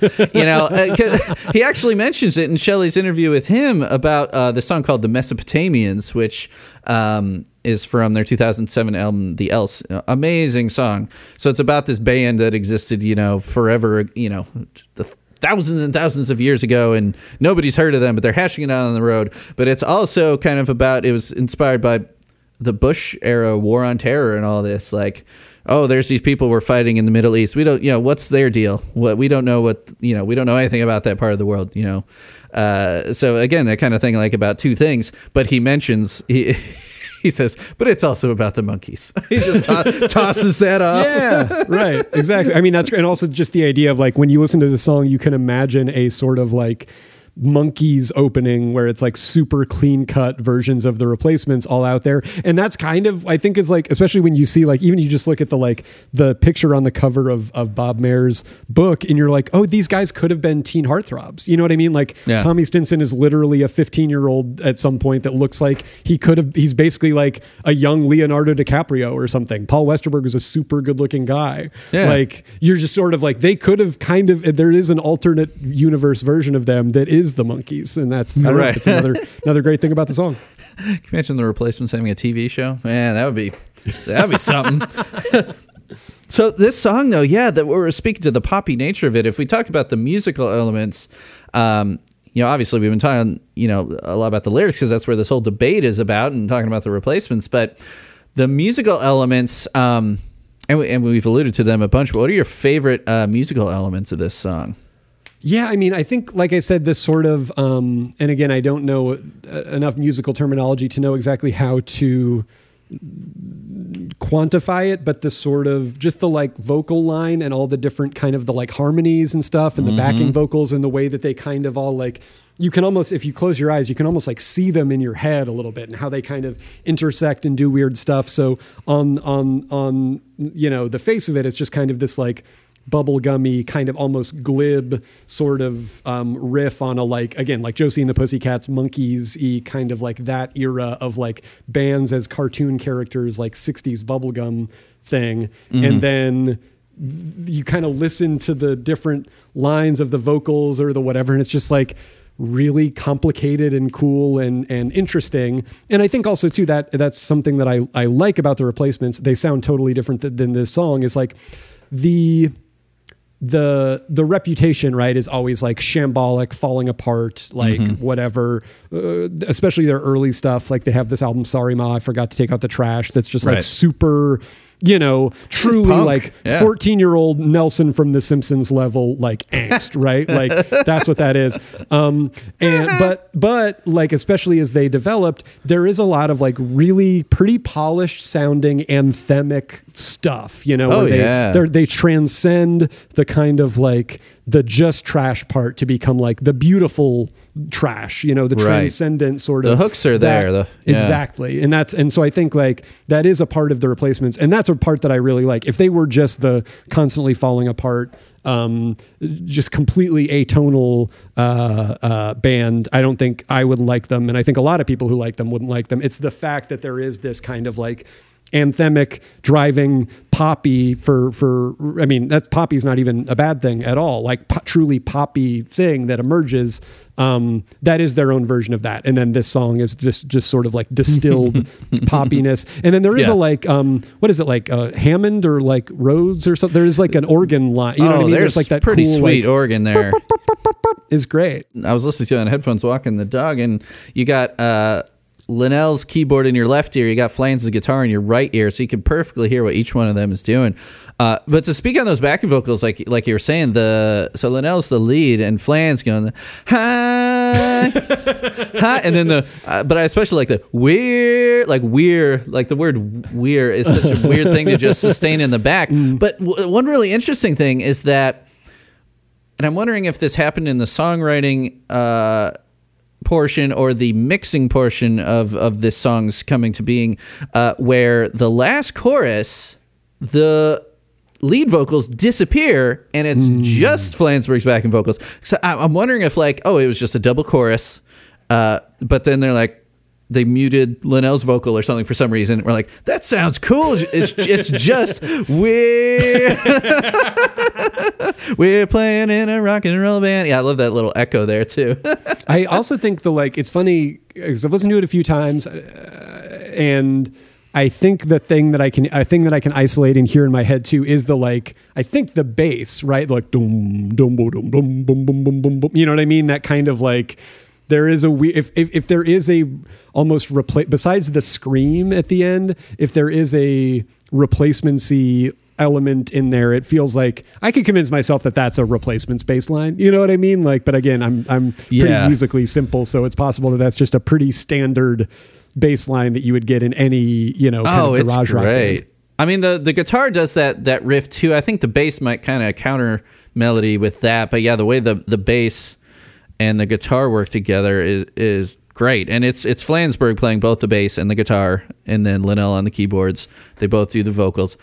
We're never sure who does the drum machine programming, but you know, one of them's doing that too. But man, just like the duo nature of this early stuff, you could tell that they could just like like we said, just like on a lark, you know, they've got this idea, like oh, you know, Linnell's listening to the replacements a lot this week. I don't know. Let's write a song about the replacements, Yeah. or it's not about the replacements, Right. and we're touring behind Ten Thousand Maniacs. but you know, whatever. The two of them can just like I can imagine the song being written very quickly.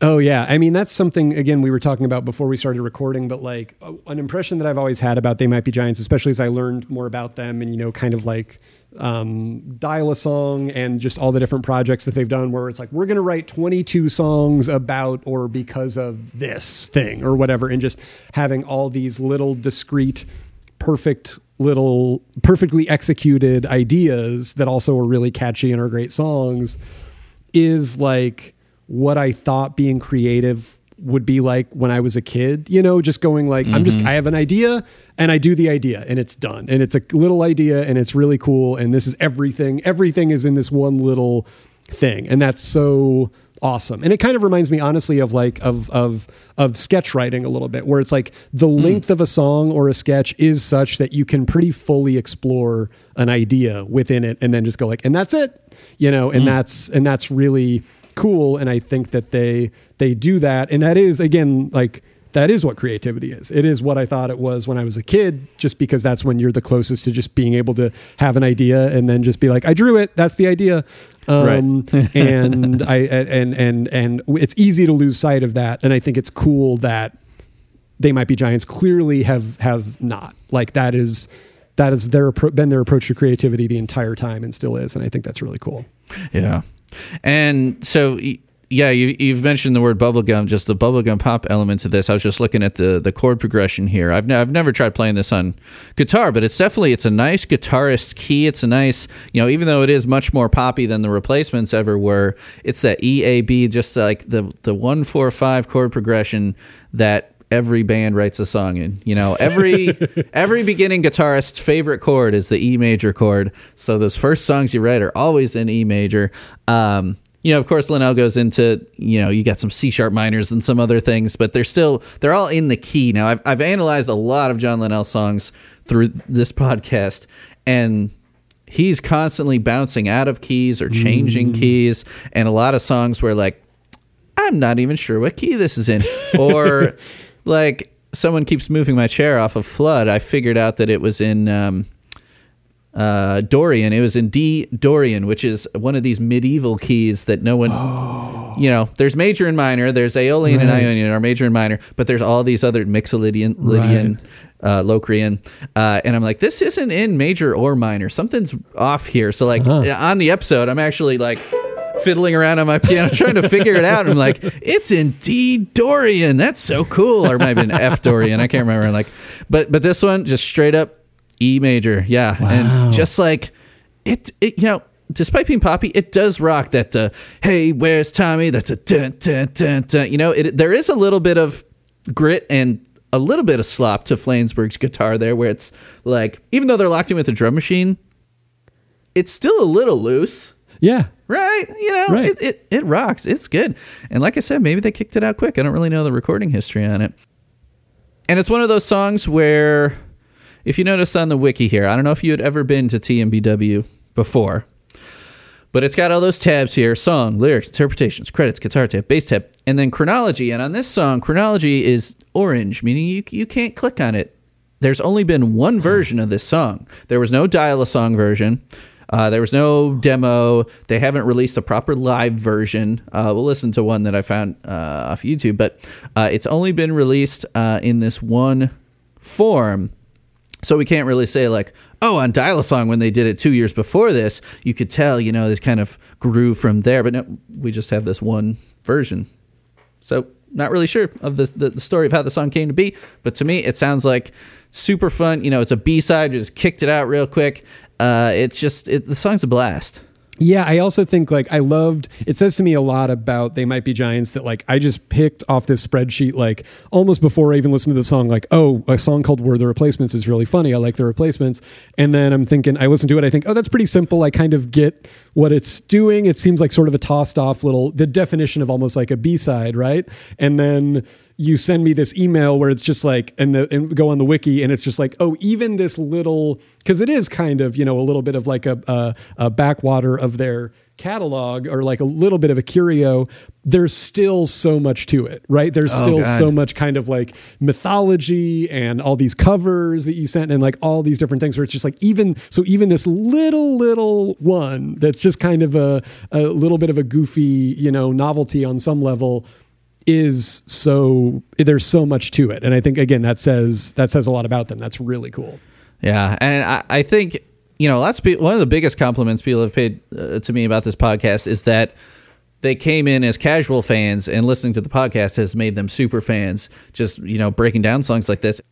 So yeah, I was I was digging through a lot of video, you know, camcorder old recordings and more modern cell phone recordings, uh, trying to find one that had decent audio, being that this is an audio medium. Uh, Were the Replacements has 114 known performances according to the wiki, which really isn't a whole lot uh, for them, but it seems to be a popular song. And this one at the Bowery Ballroom, uh, April 27th, the year 2000, um, Bullion Beef Cube uploaded it to YouTube. And I think it looks pretty cool. But you can also hear a lot of crowd participation, like crowd joining in. So it's definitely, you know, it shows that this is a, uh, it- it's a beloved song for Great. sure, despite being a B side. So let's check that out.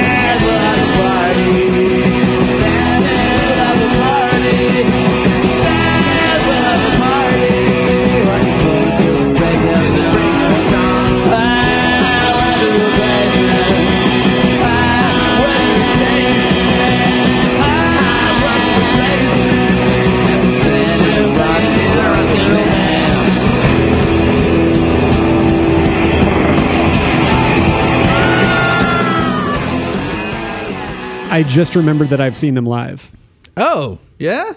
I just remembered What? that. Yeah, I've seen them. I saw them not that long ago either. I saw them in Anaheim. Like, I went with my friend uh, Sean Clements, who I'm in an improv group with called Shitty Jobs, who also hosts the podcast uh, Hollywood Handbook, among others. We went to see them in Anaheim at the House of Blues. He's a really big They Might Be Giants fan, and it again was that thing of going like, I know a few songs but they're awesome. And also i can just feel you can just feel the amount of like you totally see why people this make their entire lives you Yeah. know this this band because they're so and they're great like what you saw in the video it's like oh they're such a great live band they're super cool. And this video did make me think like oh this th- where the replacements feels like the type of song that again you listen to on an album and you're like okay cool that's kind of a little side tossed off kind of a b-side thing. And then when they start playing it you're like like live you're like this is the best Fuck yeah. ever. It's a fist pumper. It's so good. Yeah. Oh, amazing. I think we are to the covers section. Nice. The first one we're going to hear uh, on YouTube here, the artist is uh, shown, I guess, is the YouTube channel S H O N E. We're the replacements. Description is TMBG cover. It has 76 views. Let's get it some more views here, people. Let's give it a listen.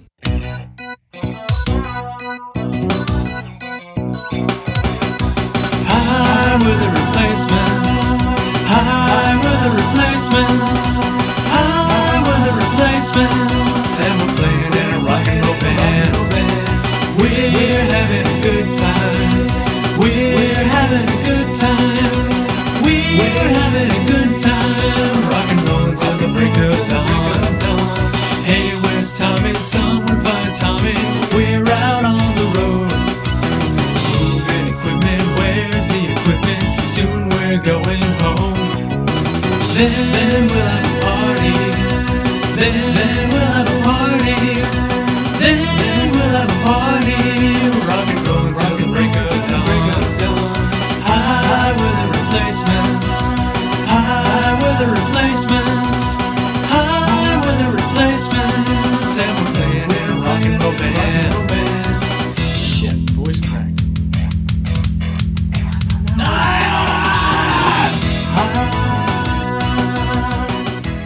Yeah, you really feel like the the, the edges are almost kind of sanded off. Even you know, like in a, it, it feels a little more like a, um, almost like you would hear it, which feels very. They might be giants. Like you would hear this version of it as like hold music or something. And I don't even mean that as a bad thing. I like a lot of music that sounds like hold music. It's sa- sanitized a little bit. Yeah, it's even it's a little even uh, even kind of tighter in in that way. Sure. Yeah, it's uh I like it though. Again, it's one of those things where like Me too. You know, in the modern era, this is from 2015. You know, maybe the keyboards are a MIDI keyboard where you can like lock it in, you know, computer it's a lot easier to make stuff lock in. Um but the I love the drum programming on this. It's even mm-hmm. more wild than the original. There's like all this extra little shit in there. Totally. Yeah. No, I, I really like it Also, too. I can't make hide nor hair of the video. Like, why is there a little sleeping fox there that keeps popping up? And then later, what do we? There's like an egg or something. A person holding a what is that? A shell or an egg? I don't even know what that is. There's some chipmunks. Doesn't make any sense. It feels like the artist is just like I just like these images. I think they're funny. I think they're cool. It's just like, I'm hard, uh, I'd be hard hard pressed to disagree. Uh, they might be giants type thing, just to kind of throw people off the scent and make them, like me, try to figure out what is what it's all about when it's about nothing. I don't know. exactly. All right, so click that next link. Let's head over to uh, this the Bandcamp. This is, I, I believe, based. Uh, I want to say in Scandinavia somewhere. The the, the Bandcamp is apskaft.bandcamp. Let me spell that: A P S K A F T dot bandcamp dot com. Uh, and it says the name of the band is the creature that ate Sheboygan which is funny because I was in a band for a couple years called the Dick Cheney that ate Sheboygan. Uh, but we spell it with a C, so it could be uh, instead of ACDC, it was DCAC. So the creature that ate Sheboygan playing were the replacements, and this is on, I believe, a, just a compilation tribute. Uh, presents They Might Be Giants. Let's check it out.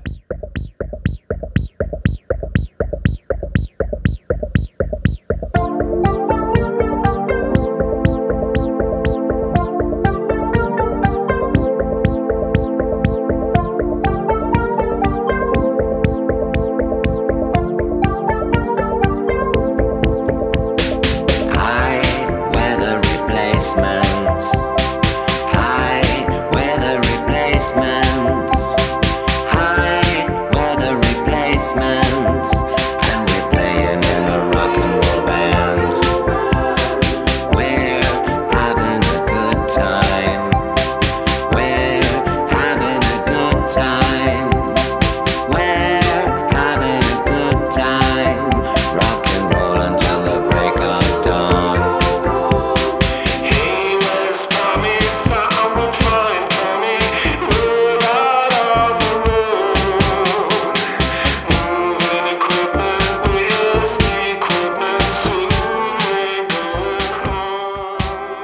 Yeah, this is great. I mean, it's very like um it literally feels like leaning into the like what they were talking about in the interview, the sort of like replaceable nature of it. It feels super like um this is like literal a computer band that is here to like replace your actual band and it's just being like do not be afraid. Yeah, this is great. We have murdered the replacements. We are the replacements. Replacements. Exactly. Yeah, it's it's it's fun, and it's they slowed it down, which seems almost counterintuitive, but I like that. Slowing down this rock and roll song. Now, my friend and uh, also uh, a former guest on this show, Peter Gritch, uh, has done a bunch of covers on Mario Paint. Or Oh. Mario Paint emulator, and I love Mario Paint back in the day. Let's listen Me to too. it. This was so fun on his. YouTube. It's Waymuu, W A Y M U U. What an era. I actually had Mario Paint, and this was like, what a weird thing to do. It's like we have this whole like program or like game basically that's just about, it's going to allow you to do like art on your Nintendo in a way that you can never like get off of your TV screen, which maybe was like an early version of NFTs ahead of its time, I guess. and it has a whole composing program within it that was awesome. And i would spend a ton of time in and produce nothing but feel like i'm you know snes mozart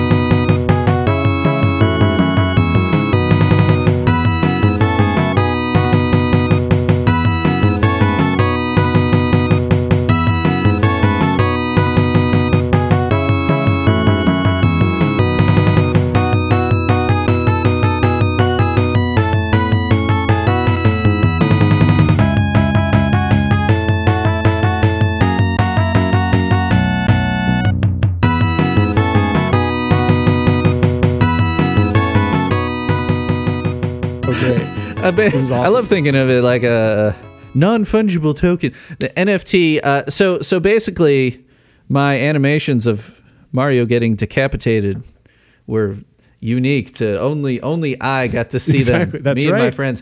You know that red spray paint can that really came in handy for the blood spatter. and one more. This one on Bandcamp. The artist, I believe, is called Slop Bucket.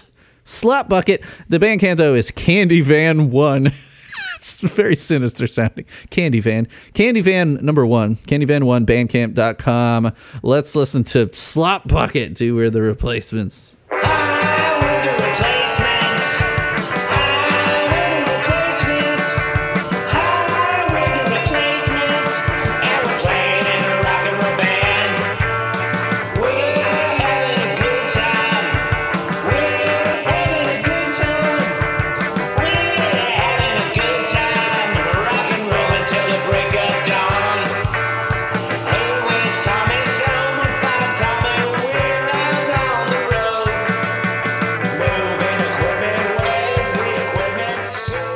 Sounds like it was recorded in the back of a candy van super echoey This one I think is the most replacemency of all the covers because it's a little messy.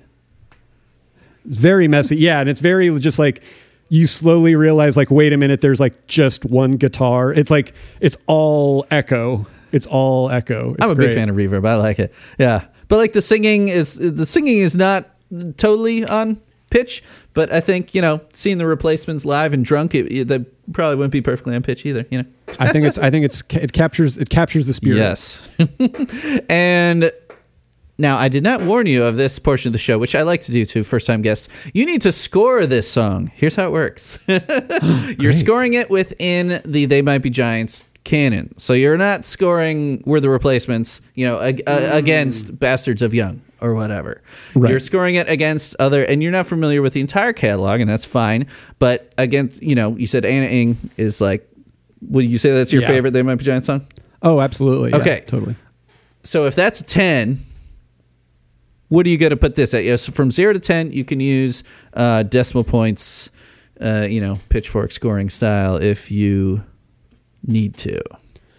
I mean, again, against a lot of the other "They Might Be Giants" songs, I would, I would say, you know, it punches above its weight. I would say, you know, I would, I would score it at like an eight, just because it's got that kind of like a little bit of that like snotty "They Might Be Giants" kind of sound to it, but also the super like locked in part of "They Might Be Giants," and it's just a super funny cool, interesting concept that's very well executed, which I think of as being very, very them. I think it's maybe only limited by the fact that it, but but even that isn't a limitation. The fact that it is, it feels decidedly minor, like they were actively trying to write a B side, Right, which is right, great too. yeah. You know, I love that, and that that that feels very appropriate for the for the replacements as well. So yeah, I would say I would say an eight, where it's sort of like not pushing all the way through to just like a totemic you know even if i if this was just one of my seven they might be giant songs that i had on my first ipod i wouldn't think oh this is my favorite one Mhm. but it would be like a sentimental favorite Yeah, yeah,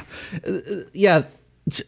I love so many of their early B sides, and like I, I, when I was talking to you on Twitter before, I'm like, you really should check out some of those early B sides because it's you know like this miscellaneous T compilation that it was first collected on after being on the Don't Let Start EP.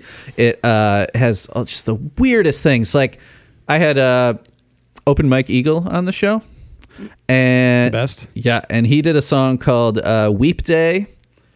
Whew, it is a great, you know, Open Mike Eagle. He's he's a big fan, and he picked a, a deep cut. That's another B side from the same era, which I would highly recommend. And and the the lyrics, it's a tango day for Weep Day and Urine Man. And now uh, t- for t- there's Tambo and Urine Man, and you're like Urine Man. That seems like such a silly, you know, immature joke for They Might Be Giants. It's because the story the story is they saw a uh, it was a Bob Dylan record that for some reason on the back it had the word for Mr. Tambourine Man. It had the word tambourine go onto a different line, so it said Tambo urine man. The word tambourine Ah. was broken into tambourine, and that and that inspired a song lyric that they might be Oh. giants. Just another another. There you go. know, so this song it, it is probably one of my f- favorite of these early B sides though. Because, like I said, I thought it was on their first album just because the way I heard their first album was through this collection that just went right into the B sides, and I loved it just as much as Rhythm Section Want Ad or any of those ones that the you know it just went perfectly right out of that first album, and I love the lore behind it, the mystery of if it's about them or not. It's just got all those fun. They might be giants, little little nuggets there. So I, I'm gonna go. Yeah, I'm, I think I'm going to match you there. I'm going to go eight. It's it's it's a solid Nice. eight. Eights eights are coveted on this show. I uh, I I'm very stingy about my high scores because I've got so many. I've scored 125 songs already.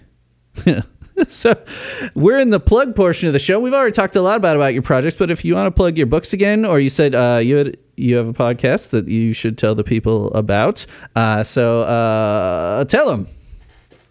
Yeah, I have a, um, I have, like I said, two books: "The Boy Who Couldn't Sleep and Never Had to" and and "Crap Kingdom." I think uh, uh, fans of They Might Be Giants would like them. They're they're smart, they're funny, they have an emotional uh, uh, uh, core to them. It's very earnest. Um, and uh, those are available wherever wherever books are sold, or from online retailers, or at the library. And I also read the audiobooks of them if you like consuming audio product, as I have heard it annoyingly uh, called. Um, uh, just disgusting audio slop. Um, It's like a uh, so podcast, check- but smarter because it was written first. there you go. Um, and I have a podcast of my own called Stay for Dinner, which is about um, uh, home cooking. It's kind of relaxing. I am in the process of finishing the last two episodes of either the first season or the entire podcast. We'll see how that goes. Um, but that is available wherever podcasts are cast, and it's kind of uh, relaxing and nice. If you if you like this podcast, maybe the Open Mike Eagle episode of that podcast would be a good Oh. gateway. We had a very fun, very wide ranging uh, conversation. It's not just about uh, cooking and, and food. It's about a lot of things, and and and as most of the episodes and the interviews tend to be. Um, so check that out. It's called Stay for Dinner, and I think those are the main things that that I will plug at this moment. Cool, cool, awesome. Thanks so much for being on. That was that was super fun. My pleasure, man. What a hoot! And I apologize for the technical difficulties in the middle there. Don't even worry about it. Like I said, it was perfect, and and it was perfect for the replacements. Yeah, right. the, the the amp fell over. and you all can find this might be a podcast at this might be a podcast.com. I'm updating it more. It's uh still kind of looks like a Tumblr, but it's a dot .com, so it's cooler. You can follow us on Tumblr. Speaking of that, uh, Twitter at this might be a pod is a good place to get at me. Uh, this uh, email me this might be a pod at gmail and leave me voicemails 224-801-2930 that number again 801-293-83 I was fucking up my whistle. 224-801-2930 if you really like what we're doing and want to support me and all the work I put into this thing, like a massive episode where I need to find a bunch of clips from TV uh, uh, for a cool guy I just had on, uh, go to patreon.com slash this might be a podcast to support the show. Uh, get exclusive episodes. Uh, we recorded a secret exclusive episode that can't be released quite yet. Uh, but we also just put out an episode about John Linnell's 1996 EP House of Mayors. Also, just got Magnets. They're a parody of the uh, demo cassette with uh, me and Abby Bash, the artist, as the big handed Johns. And also, we still got our awesome t shirts. So, patreon.com slash this might be a podcast. Hope to see you there. And we'll call it a day there.